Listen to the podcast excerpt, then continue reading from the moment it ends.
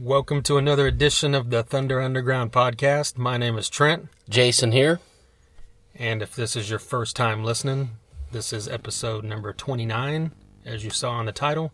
You can check us out at thethunderunderground.com to find out everything we're about. We cover everything from hard rock to to the heaviest of the heavy, which brings us to this week's guest. Yes, yes. Yes. Kirk Windstein, who is pretty damn heavy. Heavy stuff. Yes. This was quite an honor, but before we get into all that, we're going to play you a track from a band that we really like. They're out of Oklahoma here, and they're called Even the Dogs. And let's just go ahead and get right into this before we talk about it. It's called Ghost.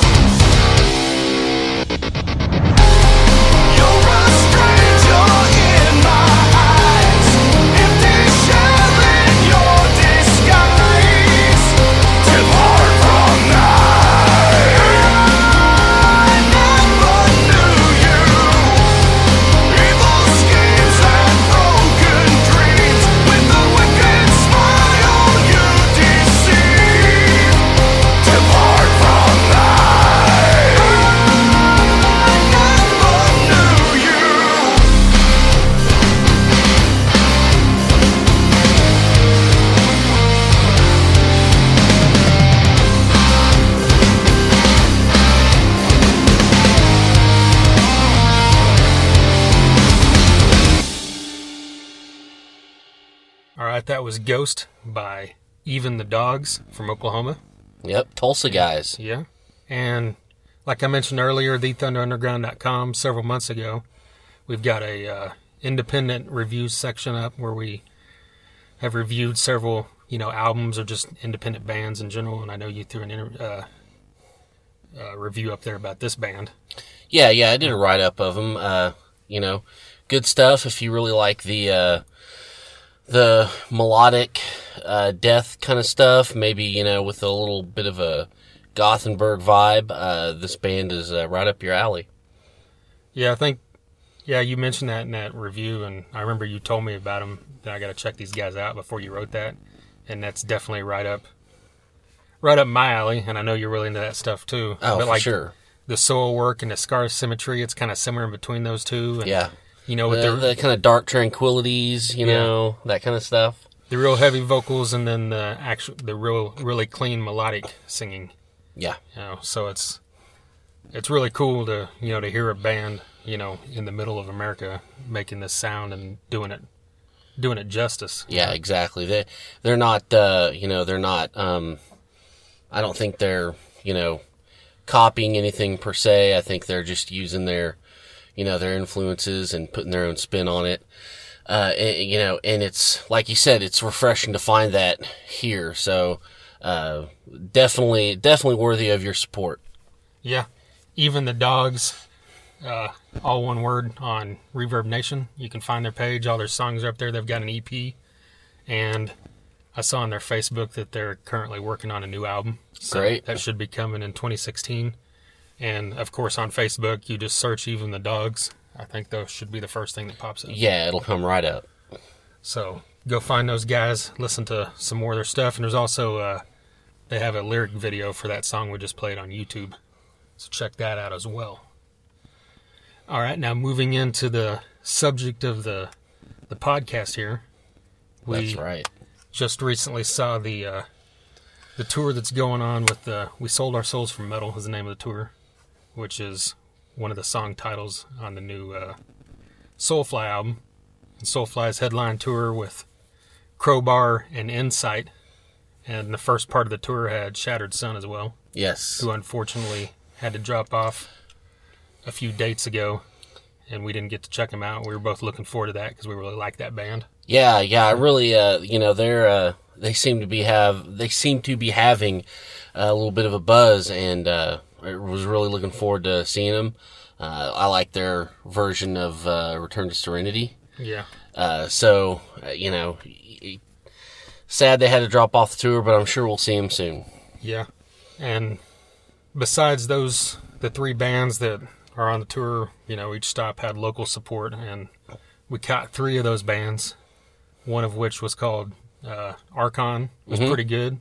And then we saw Southern Heretics, Yes. who was also really good. yeah, good. they were great. I really Yeah. dug them. And then we saw Smoke Offering, which we were both excited to see because we hadn't seen them live. And that brings us to our last episode of the podcast. Go right there on SoundCloud and check that out. And there's a you know there's a song from those guys, and we you know had three of the members on there, and as well as another band Forever and Disgust that the singer is in both bands. But yeah, they put on a great great performance.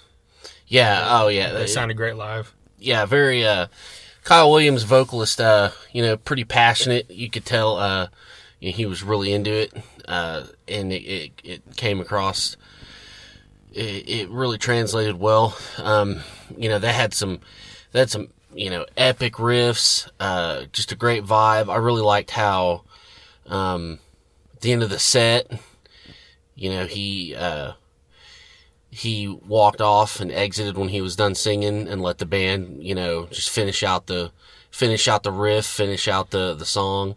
Uh, that that was kind of a cool element. Yeah. You know, it kind of, you know, uh, what did you say when when we saw it? Uh, you told me something.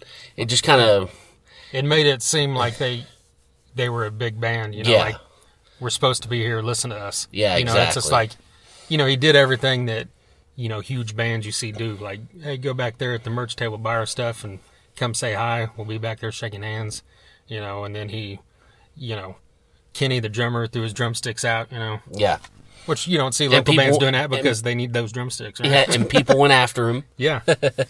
because, you know, it's a great performance. You know, they didn't sound like some band in a bar, you know. Oh, that- definitely. That doesn't know what they're doing. They sound like they belong there, and they acted like they belong there. And it came off, you know. Oh yeah, it was a, a, a great addition to the whole bill. Yeah. And of course, uh, after that was Incite, which features Richie Cavalera, the stepson of Max. That's right. And speaking of Richie, we al- we also had the opportunity to sit down with him at this show Yes. and recorded a podcast, which will be coming probably the next episode here in Yeah, it should week. be next week, right? Yeah. I think so. Yeah. So be on the lookout for that. A lot of great stuff talking about his band and coming music and his past growing up in the business with his obviously his parents who were heavily involved in the music business. And speaking of his dad, Soulfly, his kick ass live band, always. Mark Rizzo is an insane guitarist. Yeah, you can't go wrong. Yeah. And Max, you know, always delivers playing the Sepultura hits, you know, playing the Soulfly hits and a lot of new stuff. That new album Archangel is great. If you're in into Soulfly, it's just one of those things you're you're not going to be disappointed.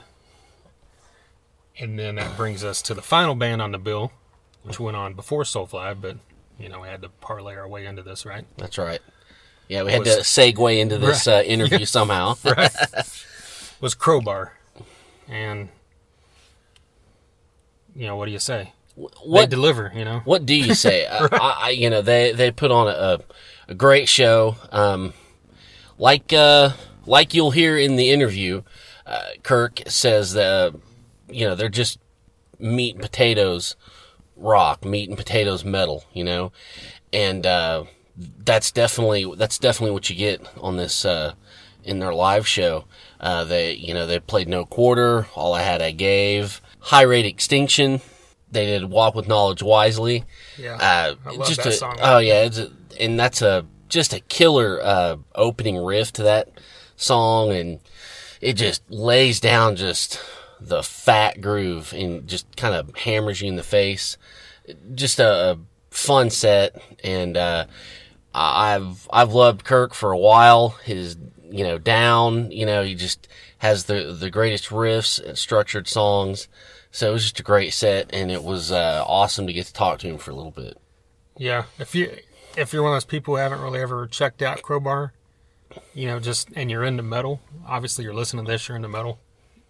You've you got to check him out because the guy's nicknamed the Riff Lord, and there's a reason for that. That's right. You know, I mean, you think of guys like the best of the best, which is probably Tony Iommi when it comes to that, and this guy's right there behind that. You know, it's oh like yeah.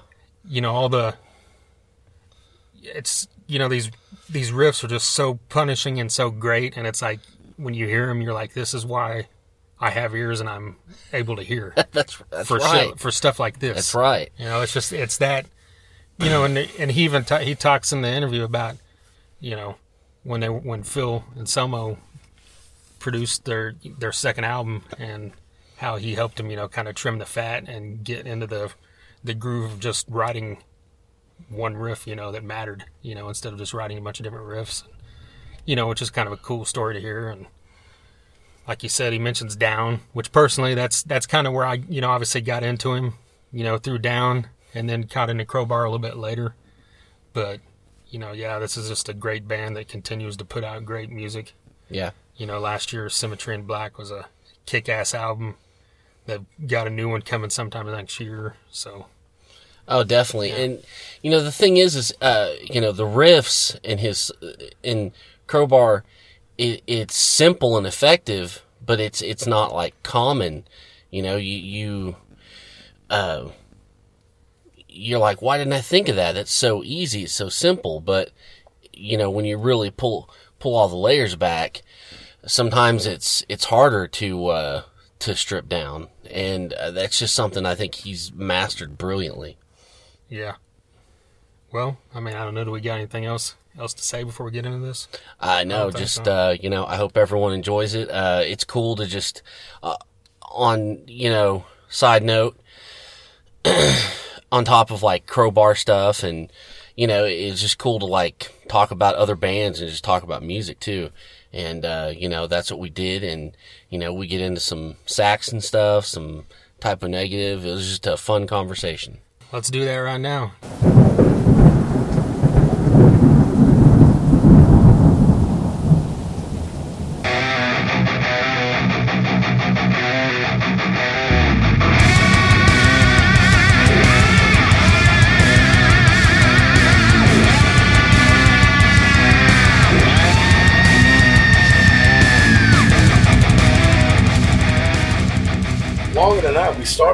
It's been weird. We've been jumping off and coming back on because they took a break. We started on the twenty eighth, and we did um, we did Dallas and Albuquerque with them, the twenty eighth and 29th, and we did our own shows. We did six of our own shows and jumped back all one, but in Las Vegas. Then we did like a week or so, and then we jumped off after Kansas City. Did two of our own shows because we had to play. We played Housecore Horror Fest yesterday Oh, in San Antonio, which was great, great fucking thing. It killer show. So then we went back up to them today. We were with them till Friday. So uh, it's been great. I mean, it's kind of you know same thing with them. Like they've been doing shows with you know with local bands, and well, they have Incite traveling with them as well. Right. But um, you know, like today when I got there, like, oh man, I'm glad y'all are back. You know, I'm like, yeah, same. We're glad to be back. You know, it's it's better when you have a package. You know, so it works out well, and then it's such you know great band and such good guys, and treat us treat us great, man. So it, it works out well. You know, Max even when we went to Las Vegas, finally got to hang out and just chat and talk for a while, and he's like, man, it's too short. I wish it was like a month. And, you know, I said, I agree. So Yeah. it's How, good. how was uh, Housecore? Is that always been in San Antonio? It was in Austin the first two Okay. years. Okay. What it is, I think, is because of House of Shock and all that. Yeah. Now, I think Phil was real smart this year to do it in the middle of November as opposed to around Halloween because there's so much shit going on around Halloween. But it was amazing. It was really great, great turnout. Um, the Aztec Theater, beautiful theater, really, really nice facility. You know, very, very nice, and uh, you know, killer, killer sound system, everything, man. So it was. We had a fucking crushing show. It was awesome. Went on at six thirty. Played like forty five minutes. It was fucking Yeah. great. Get off, watch the rest of the bands, all that. Yeah, exactly. Yeah. Had you ever toured with Max before this? Played some festivals here in Never I mean, I've met him a few times, just kind of, hey, how you doing? I mean, in you know, in our business, everybody at least recognizes people in other bands, you know, whatever. And, but he's turns out he's really a very big Crowbar fan, and uh, which is really cool, you know. But uh, but no, we've never toured, but we've done some festivals with him before. I was curious about on, on Symmetry in Black. The there was a song Symmetry in White, Right. but the album's called Symmetry in Black. Like, what's the the meaning behind that? Well, the song "Symmetry in White" was written first, and we all had agreed. We're like, we really don't have, even though Oddfellows Rest is kind of a black cover. The main thing of it is the morphed faces thing. But like, we want something simple, like you know, black background with something really, really simple, whatever. Um, usually for album titles, it's either the name of a song, or I'll go through lyrics and find like a cool, you know, cool um, phrase or something, you know, in, in the lyrics or something. And um, I was looking through lyrics and all. When I saw Symmetry in White, I'm like, why not Symmetry in Black? So I asked everybody, like, yeah, that sounds killer. So Right on. Uh, yeah. I've noticed, uh, you know, from High Rate Extinction to, you know, Walk with Knowledge Wisely, there's always been some killer album, o- album openers. Um, like, you know, talk about track listing and like how important that is or how it comes up. well, from for Or me, it's, jump out. You know? it's really important because being being old school, and when I was with Down, we used to think of it the same way. It's like we grew up on albums, so you had side one and you had side two. So I still think of it in that way when we list the, the running order of the songs, like the track listing. I think of it as okay, this is going to end side one. Now you're flipping the album over for side two. and, You know, it's a new, different vibe or whatever it might be. A lot of albums were like that, where you know, side one had a certain vibe. Side two might be a little more, you know, longer songs and a little more whatever it might be. Um, so I always keep that in mind, like as far as uh, arranging the, the track listing. That to me, it should be. It's like a record, you know. So something ends inside one, and if it's, you take a break, you know, you know, make a sandwich or something, come back, get a beer, whatever it might be, and you listen to side two, you flip it over and start it right there. So Do you? Uh, are you already thinking about the next album? Oh yeah, we got four four songs written that are really killer. Uh, probably get at least another another one or two, hopefully two, written between this when this tour ends and going out with High on Fire in December, and then in the month of January we, we really need to buckle down and make sure you know we we finish up the other half of the record uh, and get into the studio in early February probably and have everything. Last album was kind of difficult because Jeff was just coming in. He didn't know the back catalog. We had a tour set up, so we had to concentrate with him more with learning the set list and rehearsing that. So in the middle of rehearsing the set, the set list to go on tour, as well as trying to write at the same time. And really, four of the songs were kind of, for the most part, written in the studio, and we lucked out and it came out great. But it doesn't always work that way. So uh, because of the way we, we had a lot of interruptions as well, like idiots, we booked the studio for like December 16th, and of course, a few days later, it's holiday time for everybody, and our uh, our engineer, uh, Duane Simoneaux, his wife had a child during the studio thing, and, and a new baby. You know, it's like their third kid, and it's just like we didn't we didn't realize we'd be breaking for Christmas, breaking for New Year's. We did a fly-in date in Chicago, come back, get everything rolling. And Duane's new uh, baby's born, and that's a week off, you know, and then we just didn't think it out. So this time, hopefully, with no interruptions and proper preparation, when we get in the fucking studio, we can knock the shit out, you know. Are you planning to self-produce it like you did the last one? Well, I mean, when I when I say I'm the producer, I, what what that is is like overseeing everything, like the arrangement of the songs, especially, and because a, an engineer and a producer are two completely different things.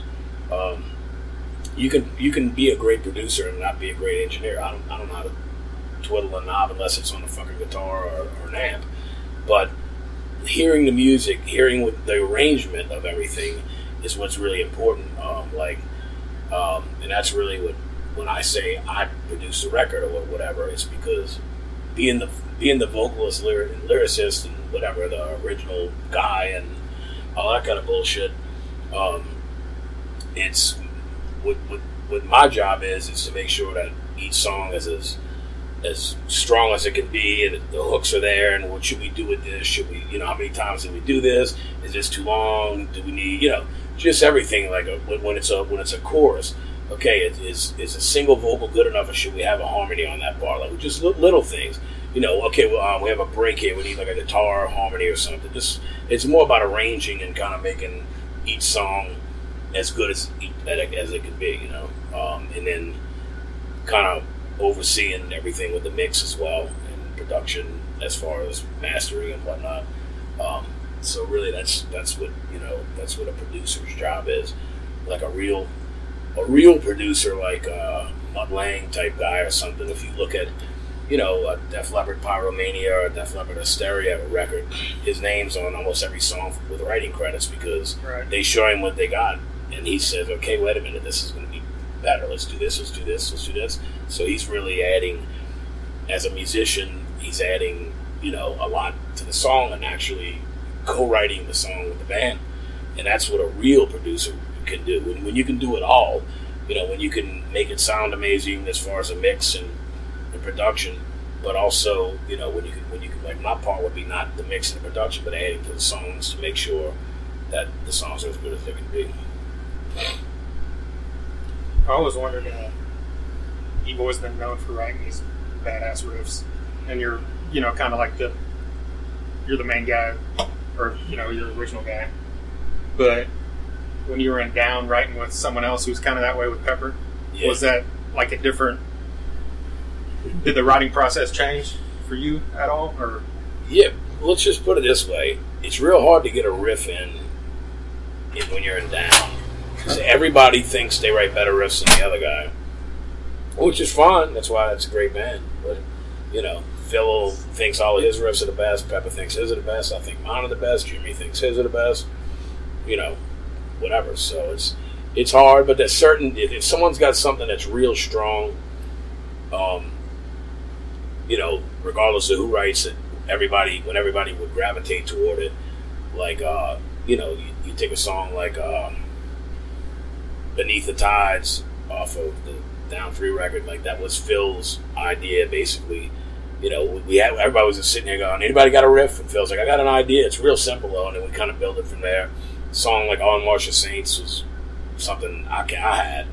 And it's like when I played the main riff, of, you know, the opening or whatever, everybody's like, okay, okay, let's build on that. In anything, it could be anything. Pepper would bury me in smoke. He just all of a sudden started went, boom, bow, boom, bow, boom, bow, and like, dude, let's kill it, let's kill it, let's work on that, you know.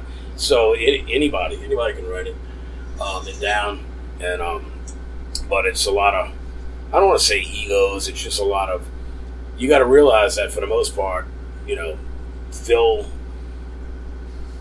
to uh, you know, it's it's it's it's a, it's an opinion, but for the most part, would oversee. As a, the thing is, as a lyricist, like Phil's like the best arranger I've ever worked with, so he would help with Pantera a lot. But you got to realize, you're taking a guy like him, who comes from a band like Pantera, and you're taking Pepper, who's the main songwriter and, and lyricist and vocalist. When you're the when you're a musician who also sings, when the songs are being written, you're thinking of it. You're thinking of the point of view is from a vocalist, like in hooks, what needs to go everywhere. So it, it's you know you had three lead singers in the band. Um, plus, you know when Rex was in the band, I mean he's an amazing musician all around, and um, you know, and then Jimmy Bower as well. I mean he's he, writes, great riffs. Um, can't sing to save his life. love, love you, Jim, but but um, you know he, he writes killer riffs. Uh, he, he wrote a lot. He, has got a lot of great great four track stuff he does at home and all that kind of stuff, man. So it was real hard with down. I mean, with Crowbar, it's pretty much me and Matt sit down. One of us has a riff. We build off each other, and then uh, a lot of times, like he'll Matt will have a riff, and I'll go, "Dude, that's great. Stop, stop, stop. I got an idea." And then just we build from there, and then, and then I start thinking as an arranger okay, right here we need to do something different. We got to we, we need we need a key change. We need a hook part. We need a break. You know, that's the kind of thing that I'm experiencing doing, having played on 16 records now. Like realizing when it's when it's when it's time for a break or a stop or a key change or something, a tempo change or whatever it might be in the song. You learn the more you write, the more you you get, you get better at, at arranging the song, which is very very important because you can take you can take um a great riff, you can make a great song out of two riffs. You know, it's just you got to know when enough is enough and when you know it needs more. More is not always better, for sure. Um, and you know, it's kind of, I mean, like in, in Tommy plays in, in Soilent Green also, and it's like to me when I hear I'll, I'll, hear like a riff that I think's great. I'm like, oh my god, it's a killer fucking riff. It only lasts eight seconds, and it's like, you know, I'm like, dude, yeah, I can write a song around that riff, you know. But it's a whole different style of music. But I get you get that with a lot of bands where I'll I'll hear a riff and go, I'll, they'll be doing a song and they go into this amazing riff in the middle or something. I'm like, I would have threw the whole rest of the song away and made that the song. And the first time I ever learned how to do that Phil was producing the Crowbar Crowbar record, the song "Existence is Punishment." Um, actually had like four or five riffs to it, and he's he's at band practice. And he's kind of got the. They were like, "Oh, something not right," you know. And he goes, "Can I be honest?" I said, "Please." He goes, "This song only has one good riff, which is bow bow bow bow bow bow." He goes, he goes, "Look, I'm being honest. I'm not trying to hurt anybody's feelings here, but." Throw the rest of the fucking song in the garbage and make, write a song around that riff. That song has two riffs in it, and it's a great song. It's one of my popular, you know, popular songs with a video and Beavis and Butthead, the whole nine yards. But it, it shows an example. He's like, "Okay, do y'all have any songs that start out on bass?" And we're like, "No." He goes, "All right, start this one out on bass." And you just you learn things working with people. You learn that if you like a drum, a drum fill can take you to anything like if you break and have a drum fill, you can go into a tempo change, whatever. You just you just learn. Like we used to, you always use. I've always used the term "trim the fat," like from the steak. You know, you don't want you want a lean cut of meat. You don't need all a fucking fat on a motherfucker. You know, although steak fat does taste good. but um, but you know what I mean. It's it's it's kind of that's that's always been the writing philosophy is is less is more, and you know it doesn't. You don't need ten riffs or whatever. I mean, some of the greatest songs you ever come up with, you know, Kashmir by Led Zeppelin's really three riffs. Yeah. You know, you got you got a down down, then you got the bow down, kind of like bridging the down, down, down. That's it. Sounds like ten minutes long. You know. Yeah, sometimes it's the the simple stuff that works and sounds the best and It depends on the type of band you are. I mean, if you're extreme music like Sonic Green or something, it works for them. But for a band like Crowbar, it's pretty stripped down. Yeah.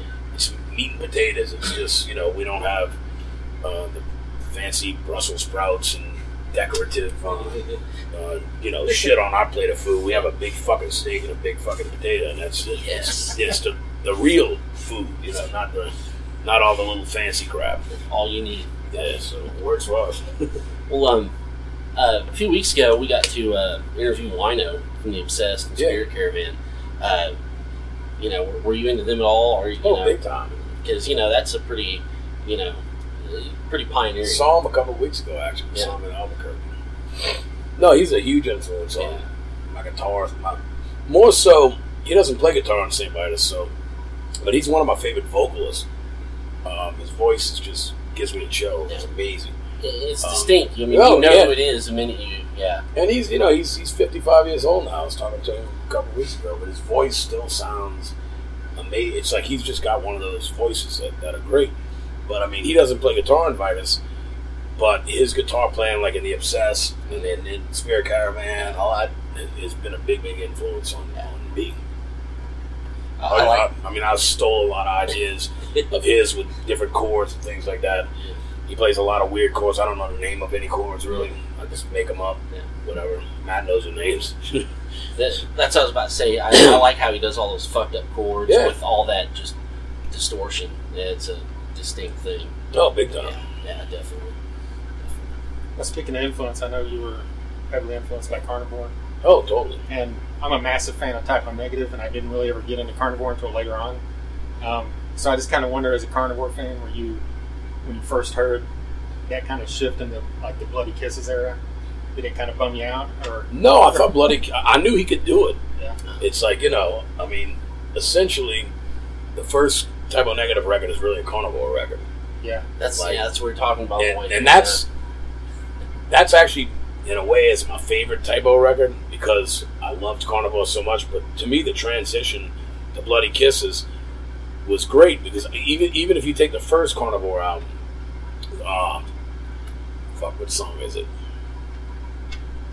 You got the pretty metal section. After the war, after the war, I come home and soar, fall into your arms. Alive by the fire. I can't think of the song, but um, it's on side one. But that showed right there. I'm like, wow, he's really got a great, clean, deep baritone voice. He can really sing, you know, on the first record. Then he showed maybe a little something here and there on uh, Retaliation, but you could hear it. You know, you could. I, I knew he had it in him to do what he did when Bloody Kisses came out, which is still an amazing record. I mean, it's quite a difference from uh, Slow, Deep, and Hard, obviously, and was you know hugely successful, you know, commercially successful. Um, but I mean, I love all his you know the mellow stuff and whatever. I mean, he's just he's just a brilliant songwriter, you know, a genius to me as far as a as a songwriting musician, you know, and, and lyricist.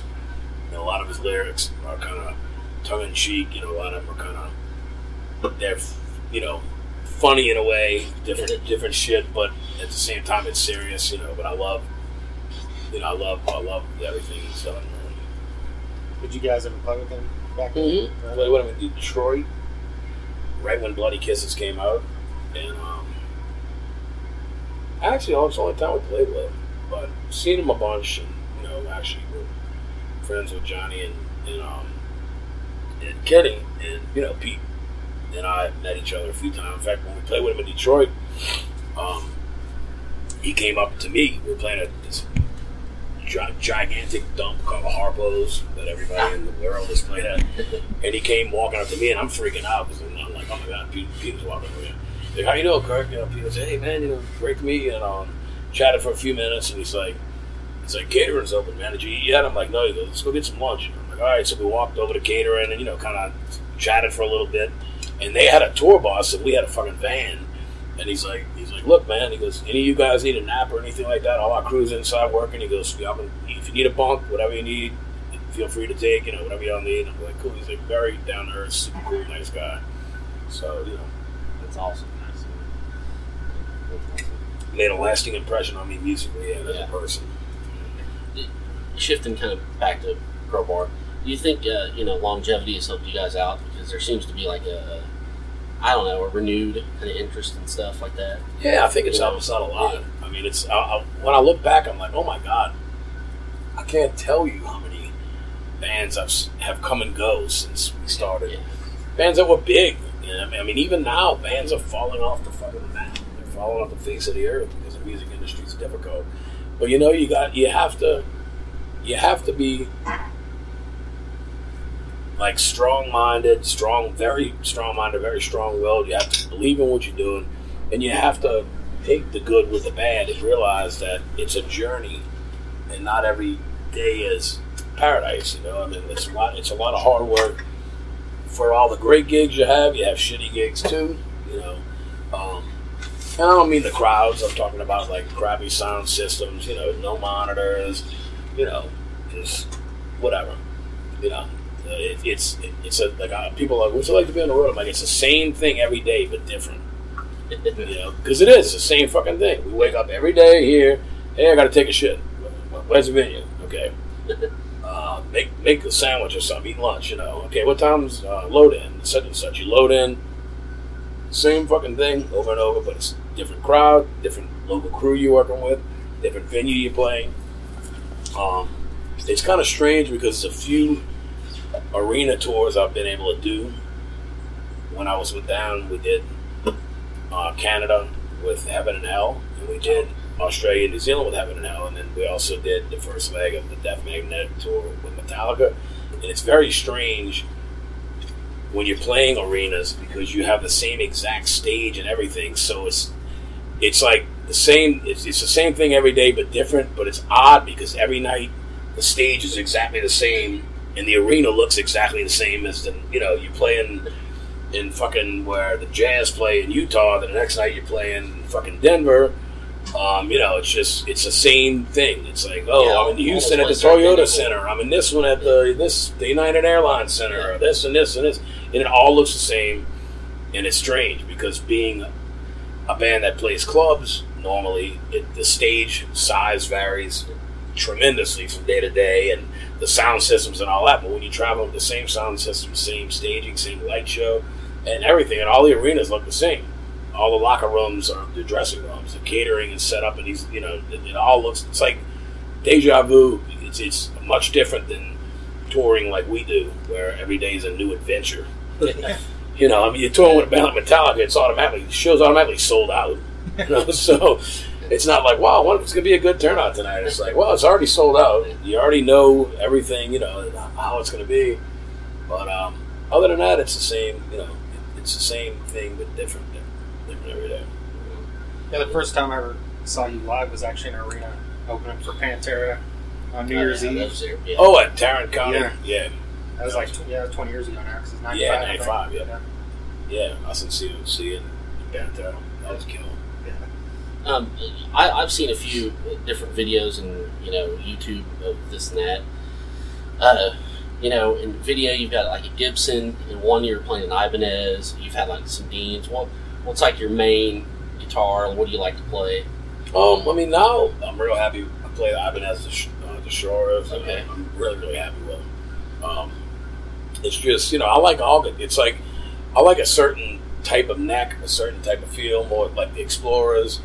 I mean, there's not much difference between the, you know the feel of the guitar, like an Explorer and D, the Dean ML you see or any of that. I just like I'm more even even a Les Paul or an SG or whatever. That's more me than the, a Strat body type thing, which is weird because when I first started out, I had a Les Paul, but that became my backup. I had a, I had a Charvel, an original Charvel with the one pickup, one volume out, Yeah. Strat body. That was my primary guitar um, for a long time. And uh, when I switched to like the SG body and the, back to Les Pauls and stuff like that, and then that's when I switched to the Explorer type feel. It, it feels good because they're weighted right. Where like if I lift my hands up like this, you know, the, the guitar's not neck heavy or whatever. It, it sits well, and with the shape that it's got, it, it it feels cool. It looks cool, and it's real good for covering up a beer gun. So it's got a lot of angles Yeah, to it. there you go. So, uh, but I'm, now I'm really stuck where the only dis- disadvantage is it's uncomfortable to play sitting down compared to a Strat body or Les Paul or something that you know fits on you neat, nice. So when you're at home, it's it's a little less comfortable to play sitting down, but when you're on stage, it feels great, and that's really what counts. Cool. Yeah.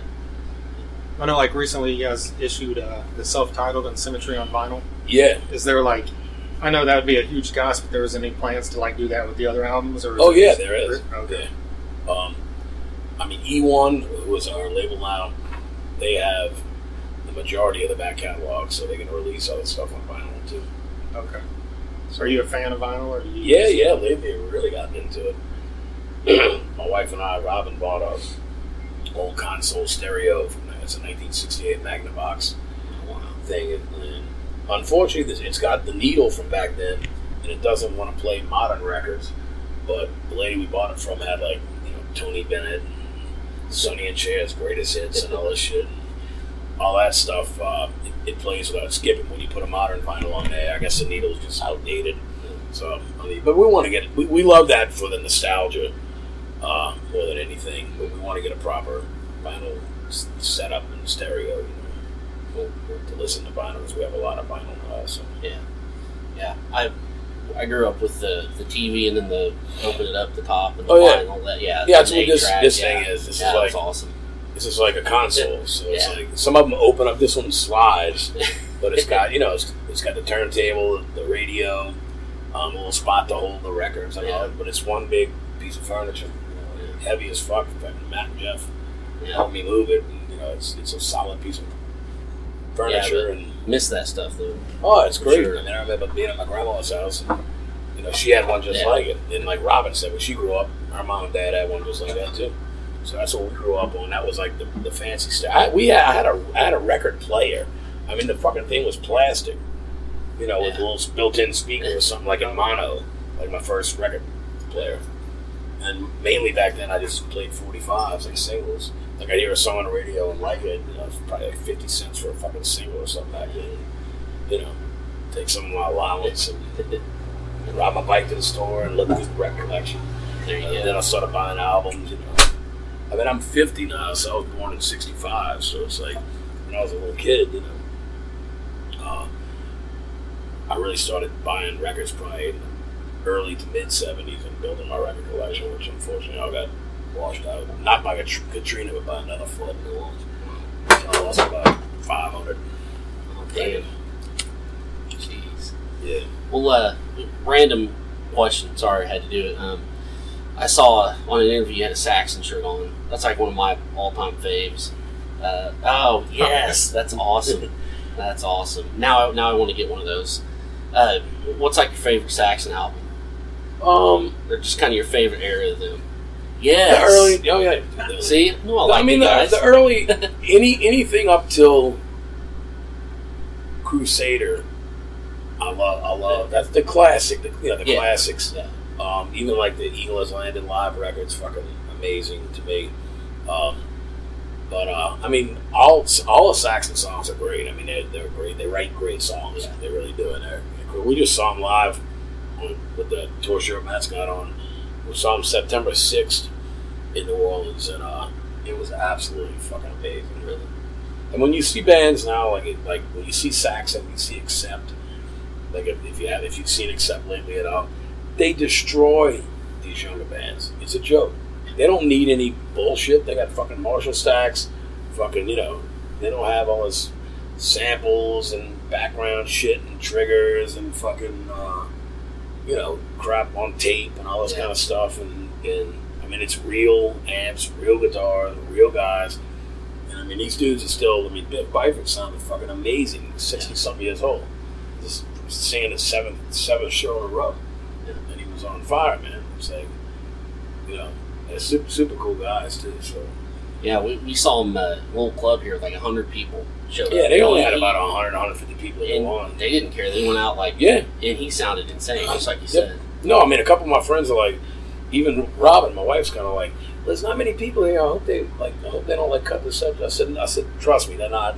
then you can't, you can't do that. Yeah. Like we played some fucking weird place in Longview, Texas, Thursday night, and it wasn't a big turnout. We didn't go on stage till like fucking quarter to twelve or something on a weeknight. So you know, a lot of people had left and whatever, and but we still did our whole fucking set and kicked ass. I mean, that's just the way you do it. To. Well, the thing is, you meet people every night. Like I hang around merch a lot because Robin does merch, and I'd be like, I drove five hours to come here, man. I can't wait. I've never seen a band yet. Even if you're just doing it for that one person, you got to give them 110 percent Yeah. because seeing a gig is, in a weird way, it's a it can be a life changing experience. It's also making history every night because a lot of people it's the first time they're going to see a band, and you know, so really, to people that have been waiting, or people that like we have Soulfly fans now that we're trying to win over who haven't, who are not Crowbar fans, um, and that's part of the job too, is to go kick ass and win it. Like, man, that band Crowbar, I heard of them and shit, man, but they really kicked ass. I'm gonna go out and get the CD or whatever, you know. So that's what you're trying to do, but um, you know, even I mean, not just for your own pride because you should never not give 110 fucking percent, but for those for for the fans, you know. Yeah. Whether it's somebody that's seen you 20 times, somebody that never saw you, but when you every night there's people that travel to see us, you know, and um, that's it's important to make sure. I mean, people have been waiting for years. Definitely. I mean, people will be like, "I've been waiting for 15 years," you know. I Wow. And it's like you really, you know, you want to give them that. Like when I see a band like Saxon, every time I see them, they played some festivals and stuff with them, and I saw them back back uh, in '86 with Armored Saint opening, and uh, it was like, you know, it's like I still remember it like it was yesterday. It's like a life changing experience. You know, when you're a big, huge music fan like we all are, Yeah. It's that that's you know that's what that's what it is. You know? Yeah. It's just I, I have vivid memories of all, all these you know, amazing bands I was able to see and that I played with and all, and music being my life. It, it's it's that's it's important. You know, it's extremely important that you perform to your best. Hey, if my voice is not 100, percent that I can't help that. But I'm still going to push it fucking 100. percent It might be cracking and I might sound like I've been gargling razor blades, but I'm still going to give you 110. Still up there. Yeah. So Well, uh, I think that's it, right? Yeah, I think we covered Uh. Yeah. Awesome. Uh, appreciate you doing this. Absolutely. Thanks for your time. sure. Yeah. Thank you. All right, there you go. Our interview with Kirk Windstein of Crowbar. That's And right. of course, formerly of Down, and I, I don't know if you say formerly of Kingdom of Sorrow, but I think that's an ongoing thing that might happen again. You never know. You know, I wanted to bring that up, but I figured, well, you know, there's probably not any news there, so. Yeah. Yeah.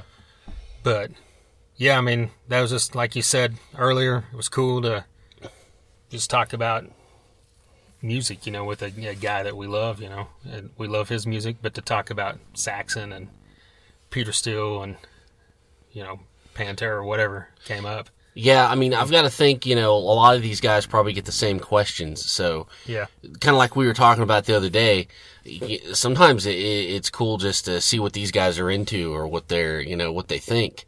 And, uh, uh, it was just, uh, it came off really good. And, uh, you know, thanks to Crowbar, thanks to Kirk, uh, thanks to, uh, Robin, for helping out and setting it up. It was just a great experience. yeah, and you couldn't obviously couldn't hear it in the podcast, but when you brought up Saxon, you know, he showed, you know, he pulled up, you know, part of his his pant leg there to show you the Saxon tattoo, and Yeah. then Matt, the the guitarist, pulled open his hoodie to show you the Saxon shirt. Shirt, yeah. you know, so Hey, I'm glad I brought it up. yeah. So, like you said, it's probably something they're like, hey, you know, it was a little funner than the normal, you know, Yeah, I hope so. I generic think questions, so. you know. So, but yeah, like you said, you know, Robin Kirk's wife, you know, was their tour manager and merch merch person and all that stuff too. You know, she was great, helped us out. And Bill at at E1, which he mentions in the interview, I think he mentions E1, um, helped us get this all set up. And thanks, obviously, to Kirk for being able to or being willing to sit there and spend the time to do this with us. Definitely, definitely. Uh, you know, uh, we were we had the the football game on in the background, and you know, we all kind of kept looking over at the TV every now and then for a score. That was cool.